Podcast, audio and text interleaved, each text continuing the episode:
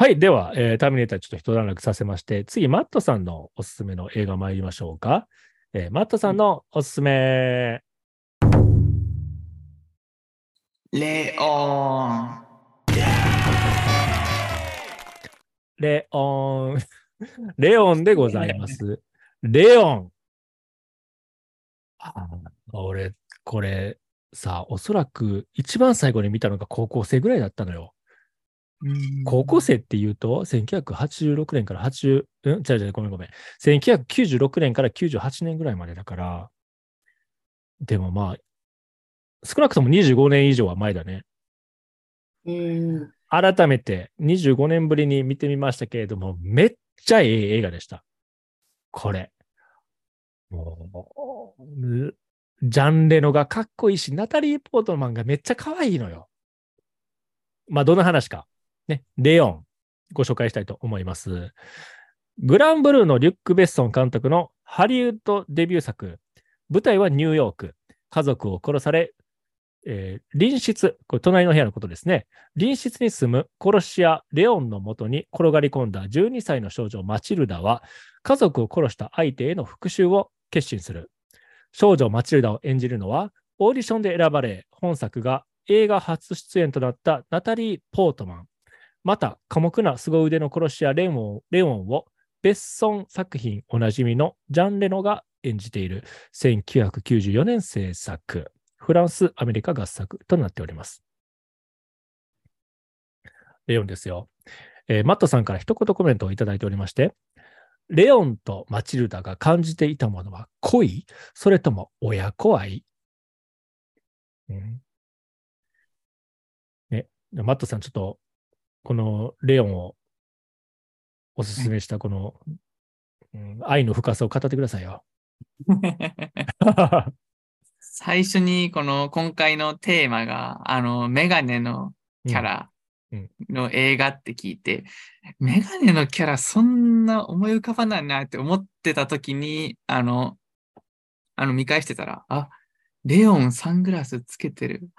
あこれしかねえやんって思ってもう、運命的なあれでこの作品を選んだんですけど、もうこの時のナタリー・ポートマンが12、13歳くらい。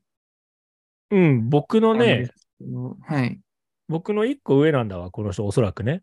うんな79年生まれだ、うん生まれたと思います。なので、うんまあまあまあ、12、13歳ぐらいですね。うん。うんなのにこんなあの、なんていうんだえっと、あの深みがある演技といいますか、それができてるし、で、あとはもう、ジャンレノのもう、あの言葉にはしてないけど、なんかその、マチルダへの愛を感じるシーンとかも結構あったりして、あとはもうゲイリー・オールドマンの狂った演技、これもすごいし、そうだ、そうだ。うん。ゲイリー・オールドマンのなんかあの、えっと、あの薬を飲んだ後の、あの、everyone っていうシーンがあるんですけど、そのシーンはあの、いろんな映画でも使われてるくらい有名で、そう確かあの、パロディみたいな感じで、なんかドラマとかでも何回か見たことあります、これ。見たことないけど、え使われてるんや。確かにインパクト強いけど。うんへえ、見てみたい、それ。どこでパロディ使われてるのか知らないけど。何だったか忘れちゃったんですけど、うん、どっかで見たことあって、あ、これレオンのあのシーンじゃないって思った記憶がありますいや。絶対そうでしょ。は ね、はい。ああ、ナタリー・ポートマンね。今ではもうすごい有名な女優さんでして、アカデミー主演女優賞とかも取ったことが終わりの女優さんですよね。ブラックスワンやったっけ？取ったの。そうですね。うん。メグさん、急に寡黙になりましたが、あの、ナタリー・ポートマン、ご存知ですか？顔見れば多分わかまあ、子供の頃やから、あ、今ッ、マットさんがね、見せてくれてるのがブラックさん。あんたこれ、それソフトも持ってるんだ。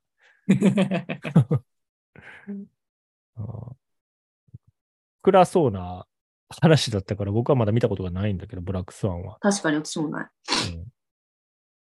面白いですよ。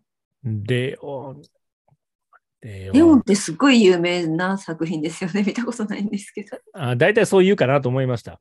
だから。ね、でもすっごい有名っていうのはわかりますよ。うんだからどういうところがいいんですかっていうふうに根掘り葉掘りぜひね、質問してもらって興味を持って帰ってもらいたいんですけど、えっと、まあ、切ない。これ、なんかそんな。うーん。これ、めぐみさんと塚太郎さんで前回、切ない映画っていうね、トピックでうん映画紹介してもらったけど、うん俺、レオン出したらよかったな。うーん。でもせまあせ切ないんですよ。もう孤独な、孤独な人たちの話なんです、これ。うんもう孤独にならざるざならざるを得ない状況にね、叩き込まれた、えっと、マチルダさんね。うん、あの、家族がもう本当にろくでなしばっかりで、うんあの、娘のことなんか全然興味がない母親、それから、まあ、ママ母なんですよね。うん。で、それと父親の間に生まれた、あんまりね、妹のこと可愛がらへん、連れ子じゃないわ、みたいなやつとか、おお連れ子みたいなおてお姉さん、それお父さんなんかはね、あの役の売人とかやっちゃってるから、もうろくあろくでもない人物ですし、それが元でね、結局、えっ、と、ちゃんと、えー役の売買をね、裁かなくて、その取引をするし、する、取引を仲介する役割をやってんのに、なんか中か、中抜いたんですよね。くすねたんですよ。あのしし品物を。それでね、あの、このば売人の、ね、人に、えっと、売人というか、その 薬をね、流してきた、あの、売り元に、あの、銃撃を受けて家族全員殺されるっていう話なんですけど、ね、もう切ないやろ。だって、あの、コンビニとかに買い物に行って帰ってきたらね、家族惨殺されてるってわけ。その子はたまたま生き殺されず。そうそうそうそうそう、殺されず。で、家帰ってきたらさ、家の中めちゃめちゃ荒らされてさ、お父さんの死体とかなんか玄関に転がってるわけやから、もう家の中も入入れるわけもなくて、で、そのまま通り過ぎて、ね、助けてて別の扉叩いたところがレオンの家やったあのよ。ーそうそうそう。で、そこでかくまってもらって、その彼との生活が、まあ、ひょんなことから始まるってことなんやけど、うん、このマチルダさんね、あのもう身寄りがなくなくなるものですから、えっ、と、罪のない弟、4歳の弟まで殺されちゃうわけ、事件に巻き込まれて。うん、で、その弟くんのために、えっ、と、家族を殺した悪い人たちに復讐をち誓って、殺し方を教えてくれっていうふうにね。あのレオンレレオンは、そうそうそうそう、プロの殺し屋ですから。うん。でも、そんなの教えられるかって最初は言うんだけど、でも身寄りもないし、うん。助けた自分にも責任、助けたというか、かくまった自分にも責任はあるしってことで、うん、あの、一緒に暮らしてって、で、銃の扱い方とかね、教えたりなんかもして、その中でね、お互い特別な感情が芽生えていくっていう話だよね。うんでも、やっぱり運命は、あの、ね、うまく彼らがね、最後まで暮らすことを許してくれなくて、やっぱり復讐をしていこうとする中で、マチルダがね、やっぱり子供ですから、あの、ちょっとヘマをやっちゃったりして、うん、もうレオンを巻き込んだ、あ悲劇的な、なんかもう終わりの方に物語が進んでいくっていう話なんですよ。もうめっちゃかわいそう。なね。でも、この、マットさんが書いてくれたみたいに、まあ他人なわけですよ、もともとね。うん、血のつながりないから、レオンとマチルダはね。で、この映画を見てる自分たちとしても、親子にはまず見えないのよ。でも仕事のパートナーでもないし、でもお互いに、なんていうか、すごく特別な関係で、ね、あの、マチルダは愛を知らずに育ってきたようなもんなのよね。で、初めて知る愛が、を感じた相手が、殺し屋っていう。うん。うん。そう。うん。要は社会的、気づい気づいたら、そう。そう。社会的には、その、ね、なんか、綺麗とも言えないような仕事をしている相手に、愛をもらって愛を感じてっていうことをやってでも愛を知らなかったもんだからこれは初恋なのではないかとかね自分がそのねもういろもう全てを捧げる相手なんじゃないかっていう感情も芽生えてくるんだけどでもそんな12歳の子供を抱えながらレオンも殺し屋家業なんかできないわけよ。うんうんうん。巻き込んだら危ないし。でもそのうちね、情が移ってくるのよね。えうん、でこの人、このレオン自身も、やっぱり悲しい過去があって、こういう商売をするしかなくなっちゃったで、こういう商売をする選択をした、そのきっかけになる過去があったりするのよ。そう。だからもう、この孤独な者同士が出会って、なんでやろう、この固い家族を殺された、えー少女、それと、綺麗とも言えない仕事をしている、えー暗殺者じゃなくて、殺し屋のこの奇妙な愛情でもな、ピュアでもあるのよね。うんそう。孤独な者同士が、ね、助け合って生きるっていう。でもそんな長続きするわけないやんっていうのが映画なんよね。引き裂かれちゃいそう。なのよ。だその繊細さがすごく出てんのよ。うん。このこの映画のね、肝のところは、あの殺し屋の話だし、銃撃シーンもあったりするけど、そこの、えっ、と、なんていうかな、戦いのところが肝なんじゃなくて、僕にとっては、その、なんやろな、すごく繊細な、この感情の動きみたいなのを演じきったこのジャン・レノとナタリー・ポートマンの芝居がこの映画の肝です、僕にとっては。うんうんそれからね、やっぱそれだけじゃやっぱこの映画の魅力って語れなくって、さっきマットさんも言ったけれども、えーこの悪いやつっていうのがね、麻薬の取引をやってるやつなんだけど、なんと警察官やね。ええそうやね。しかもま麻薬た裏切り、そこら辺で裏切りが麻薬取締り、麻薬の取り締まりをやってるところに勤めている警察が薬を取り扱ってて、で、えっ、と、自分の商売をね、うあの、ん商売に、を裏切ったりとか、うまくいかせなかったやつをあの殺して回ってるっていうすごい悪いやつなのよ。これを演じているのが、ゲイリー・オールドマンっていう、ね、えっ、と、写真でいうところの今まっすぐ銃を向けてる人なんですけどね。このゲイリー・オールドマンの演じる役が、いかれてんのよ。うん。怖い。もう、いっちゃってるのよね。うん。こんなやつがなんで、で警察の中におんねんで許されてんねんって思っちゃうんやだだけど。で、ね、その、人を、なんていうか、粛清するとき、罰を与えるときなんかはね、儀式みたいな感じで、あの、麻薬のカプセルが入ったこの入れ物をカラカラカラカラって振って、口に1個放り込んで、カリってやって、その薬が体に回る瞬間の演技がやばいのよ。うわーうん、おおー、キモい。怖い。キモい。ね。これ麻薬関連だとさ、マットさんが一度持ってきた、何やったっけ後味の悪い映画であったやんか。何やったっけうん。レクイエあム、レクイエム・フォー・ドリーム。ドリーム。うん、なんかあれに通ずる部分があるね。うんうん。確かに。麻薬中毒の描写は。えーでこんなやつは相手で警察官っていう要は公的組織の人相手に、まあ、マチルダは復讐をしようとするんだけど、うん、レオンも頭がいいからそんなやばいやつには手を出したくないってね、うん、仕事として殺し屋やってるわけからさ自分をの身を危険にさらすわけにはいかんやんか。でももうマチルダが復讐に燃えていてヘマをやらかすもんだから最終的にその警察組織と戦わなきゃいけなくなってっていうもう悲劇的な展開の、えー末路はみたいな感じですね。だってこの頭にね銃口を向けてるシーンとかどういうシーンなんだろうって思ってああマチルダこれは、うん、有名なシーンです、これは。マチルダさんがね自分の自分の頭に銃を向けてロシアンルーレットみたいなことをするシーンですね。あそういうのうん。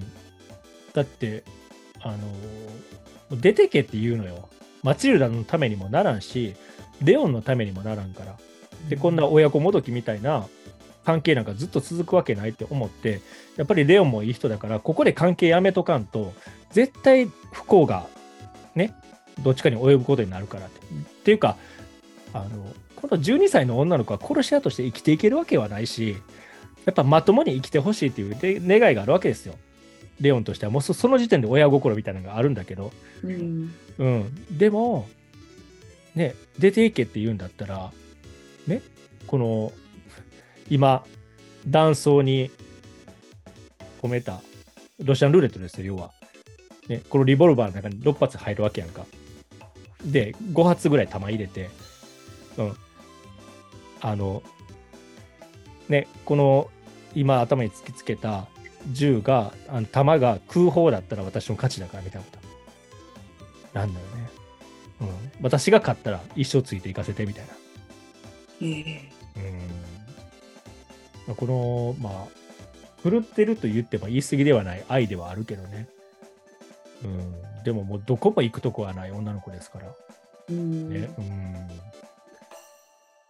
うん。歪ん、歪んでる、歪んでないとも言えないけど、でもなんていうかな、この、まあ、寂しい人たちが、ね、ほん、ね、レオンなんかは、もう殺しのプロフェッショナルで強いかなと思ったら、やっぱ人間的には、とあるね、セリフのシーンが出てくるんだけれども、俺は、あの、今から大人になるんだ、君との関係を通してみたいなことを言うシーンが出てくるのよ。だから自分がね、あの殺し屋じゃない側面の人間としては、まだ未熟なところがあるっていうのはね、自分でも認めているんですよ。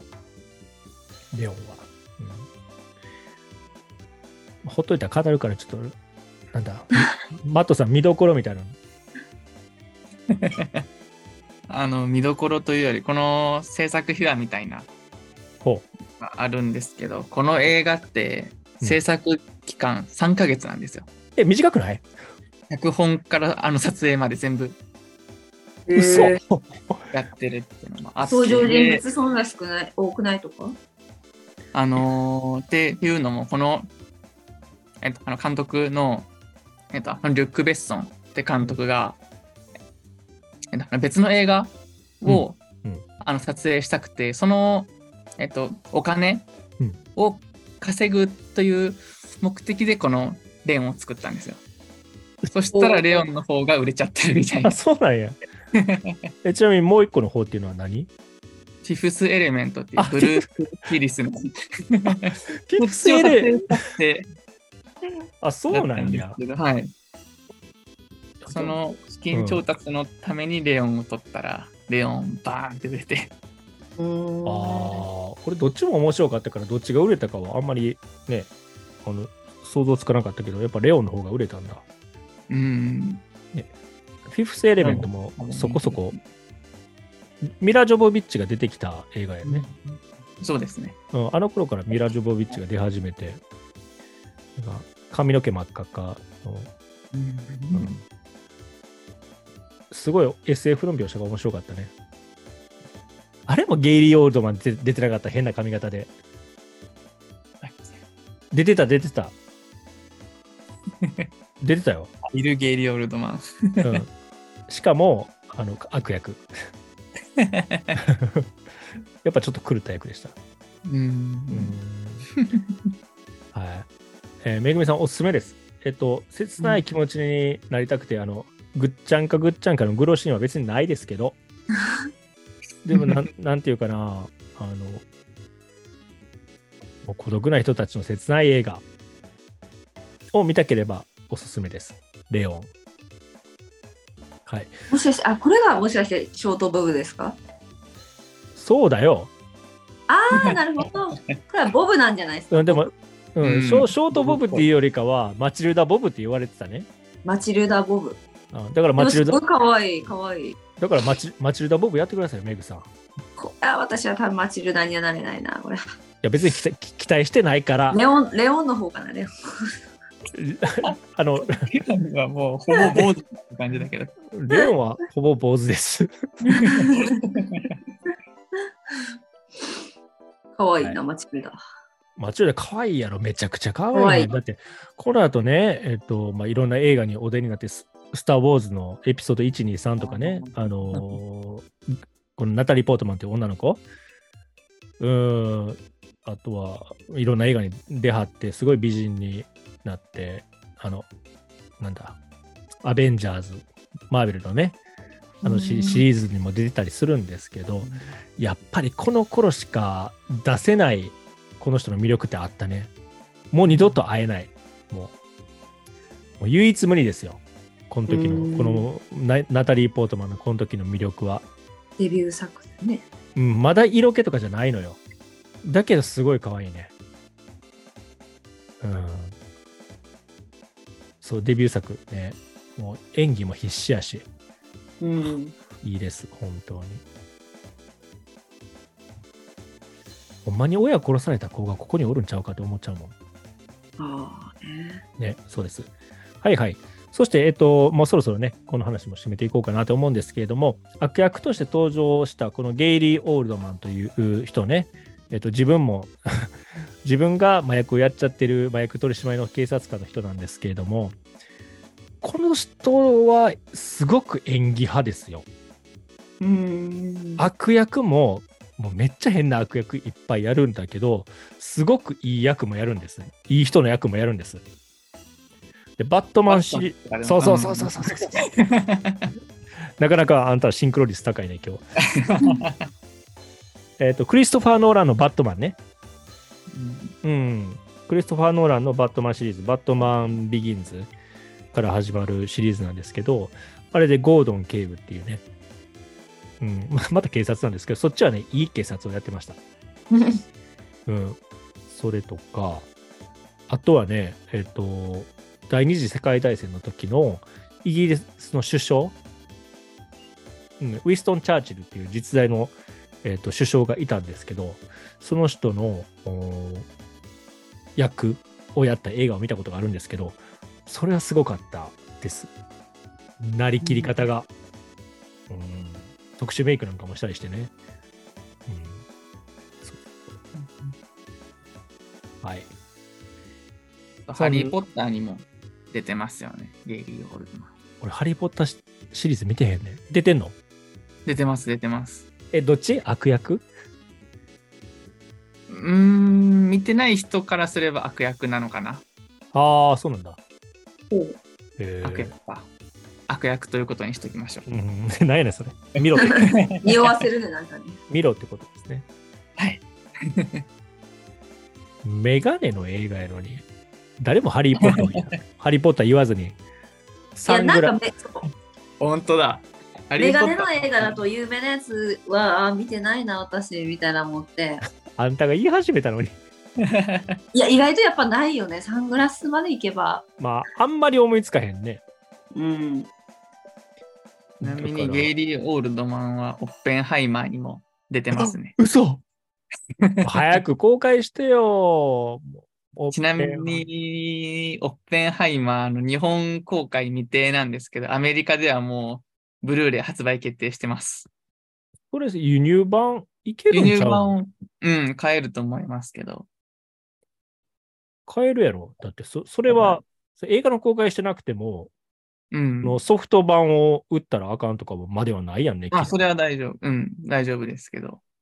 ただ、せっかくのノーランの作品ってことで劇場で見たい感が強いから。それはそうだ。うん。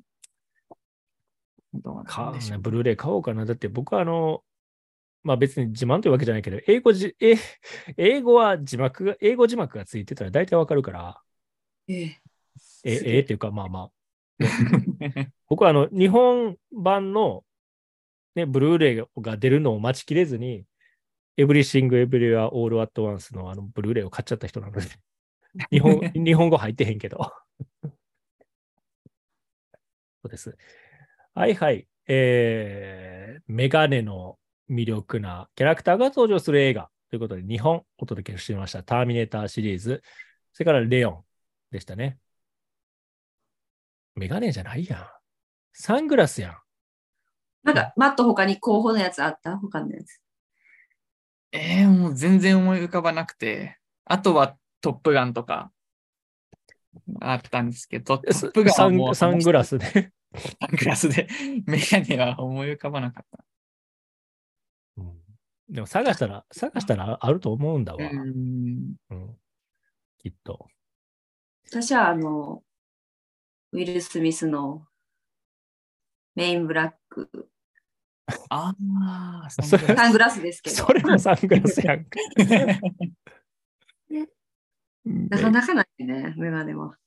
まあ、無理いや、やりやるだからそれこそキンキングスマンはさ、もう、あー前前回の時にキングスマンはすぐ出ちゃったよなと思って。そうそうそう。でキングスマンやっていいって聞いてこんかったっけ、うん、まあちょ、ちょっと却下させてもらったんだけど、あと、まあ、無理やりやるとすれば、スパイダーマンいけたかもしれんね。あの、主人公のピーター・パーカーっていう子が、メガネかけてた気がするんですよ。うーんいつだっけ？えっ、と、えっ、と、トビー・マグワイアの方。えー、メガネのイメージないな。最初の方か最初の方、最初の方。な。あうん、あの、ね、あの遺伝子おかしくなった蜘蛛に噛まれてから目が良くなっちゃったから、あ。そうそうそう。私も最初だけだったら、うんブレブレットトレインだっけ？ブレットトレイン。ブレットトレインあもかけてるから最初。あ、そうなんや。ブラッド・ピットあが。そうブラッド・ピット。で、え、真田、真田、ひろゆき？ひろゆきさんかけてなかったっけ？と思ったら、プライベートのやつはいっぱいなんかかけてる写真が出てきたけど、映画では全然かけてなかっプライベートかけてんね。うんた。うん。俺、ブレットトレインちょうど見たいと思ってたからさ、お、ちょっと、なんかちょそういう系のテーマで、うんブレットトレインが入るようなテーマ、メグさんはブレットトレインでいいですよ、おすすめは。じゃあ、次回。珍しく映画館で見ましたよ。レうん。よかった？みんなには遅れてみた。みんなよりは遅く見たけど。おすすめしたい？え、うん、面白かった、私は。私はあの、うんレモン、あ、レモンじゃない方が好きだった。二人、あの、兄弟のコンビがいるじゃん。うんうん俺、うんもう見見てないんです。あれ、どう見てなかったっけ？見てないの？まだ。あれ、あの時なんか映画、あれ、そっか。じゃあ見てください。これいつも、いつもと逆のことが起こって。見見ますから。面白かったよ。次回のテーマ決めようよ。そしたらなんとなく。ブレットトレインが入るようなら、電車の映画。アクション、アクション映画か。アクション映それやと俺、スノーピアサーとか持ってくるけど。全然思い浮かばないな。うん。画新幹線とかじゃない？あそれあ。ゾンビやろ？乗り物の映画とかじゃ。ああ、確かにそれいいかも。乗り物の映画やったら僕はあれ持ってきます。持ってきますよ。あの、えっ、と、マッドマックス、怒りのデスロー。いっぺん話。いっぺん、いっぺん話したよな、でも。ママドマックスは私の前あげた。そうや、メグが、メグが、なんかであげたよ。なんなんだったかな？うん乗り、乗り物の映画ってざっくりやな、また。じゃあ、それ、そうしよう、あそうしようかう。んそうしよう、そうしよう。乗り物の映画。トップガンって言った、今。乗り物だけども、トップガンになっちゃいそう。いいですよ。でもちゃんと語る用意しといてよ。トップガン。当然言ったらボレボレ語っちゃうから。めぐみさん、乗り乗り物の映画だったら乗りする？別に、あの、その、ブレットトレインで。ゾンビ新幹線でもいいですよ。そむしとろそっちかでももう一個、あの、動物系のやつもある。え乗り物のやつで？うん。え、どういうこと？何それ？何それ？動物、乗り物で動物のやつって。やっぱなんかたくさんいろんな話ができるさ、私多分そういう動物とかゾンビとかそっちなんだよな。あなた変な映画担当やからさ、うん。まっとうなやつあげたらあんま話せないもんね。まっとうなやつだと僕が知りすぎてるから僕が話取っちゃうそう取っちゃうんですよ。いや私がほら記憶力がないからさ、感覚だけでいいよって言ってることが多いからさ、でも動物とかゾンビ系だったら割といけるんで、わかった。えこっちで探します。ゾンビ。じゃあ乗り物の、まあタイ物。ね、タイトルは考えますけど、乗り物絡みの映画ということで、えー11月ね、まあ、また後半調整させてくださいよ。収録しまし僕はょう。もう、どの映画にするか決めました。え？決め決めたの？もう決めました。わかった。見ますから。頑張って見ますから。長いですよ。え？どういうこと？え時間が長いってこと？時間が長いです。乗り物ってあの RRR で肩車が乗り物って言うなよ。私もそれかと思った長いって言ったら。え、そうするシリーズつもりだ。系なんじゃない？シリーズ系。いや、シリー、まあ、2作ではあるんですけど、まあ、RRR に近いかなって感じはしますね。頑張る。いや、でもちょうどいい回なんで見てほしいですけどね。はいはい。ありがとうございます。ね、じゃあそろそろ、うん、終わっていこう。もう1時間40分ぐらい、1時間40分近く喋って、喋ってるので、これ、配信分けようか考えます、ちょっと。うん。はいはい。では、ちょっと待ってね。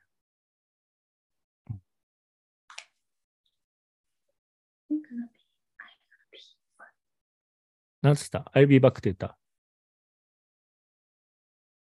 あ、いいです。いいです。もうセリフの話になったらまた1時間喋らなあかんから、歌歌ってますけど。はいはい。はいはい。ではちょっとあの番組の最後に、えーここまで聞いている人がいればなんですけれども、お知らせをさせていただきたいと思います。夜から映画レイディオは、うん、ポッドキャストで配信をしております。Spotify と、あと Apple Podcast というもので、えーお聞きになることができます。それから、えー YouTube にもね、上げております。それと、密かに、えーこの夜から映画レイディオは、公式サイトというものがありまして、そこで、え私が描いているイラスト、イラスト描くんです、私実はね。イラストと、あと僕の家で飼っている猫の 画像と、あとブログを、えー載せておりますので、ぜひ皆さん、えー鑑賞していただければなと思います。その辺の情報、URL とかの情報に関しましては、えー各プラットフォーム、YouTube とか、Podcast のところで載せようと思いますので、えーぜひ、えーお立ち寄りいただければなと思います。では、今日のエンディングと参ろうと思います。皆さん、お聞きいただきましてありがとうございました。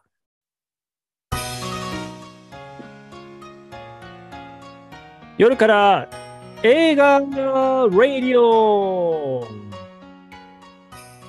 メガネの魅力的なキャラクターの登場する映画というトピックでお届けしました。と言いつつサングラスばっかりやったやんけっていうね。でも、レオンとターミネーターっていう名作中の名作をお勧めいただいて、僕はすっかり楽しんでしまいました、トークを。ね。はい。まあ、名作、ご覧になってない方も、ご覧になった方も、見ていただくといいですよ。ね。見たことある人は再発見があるかもしれません。では次回、また、このポッドキャストでお会いしましょう。さようなら。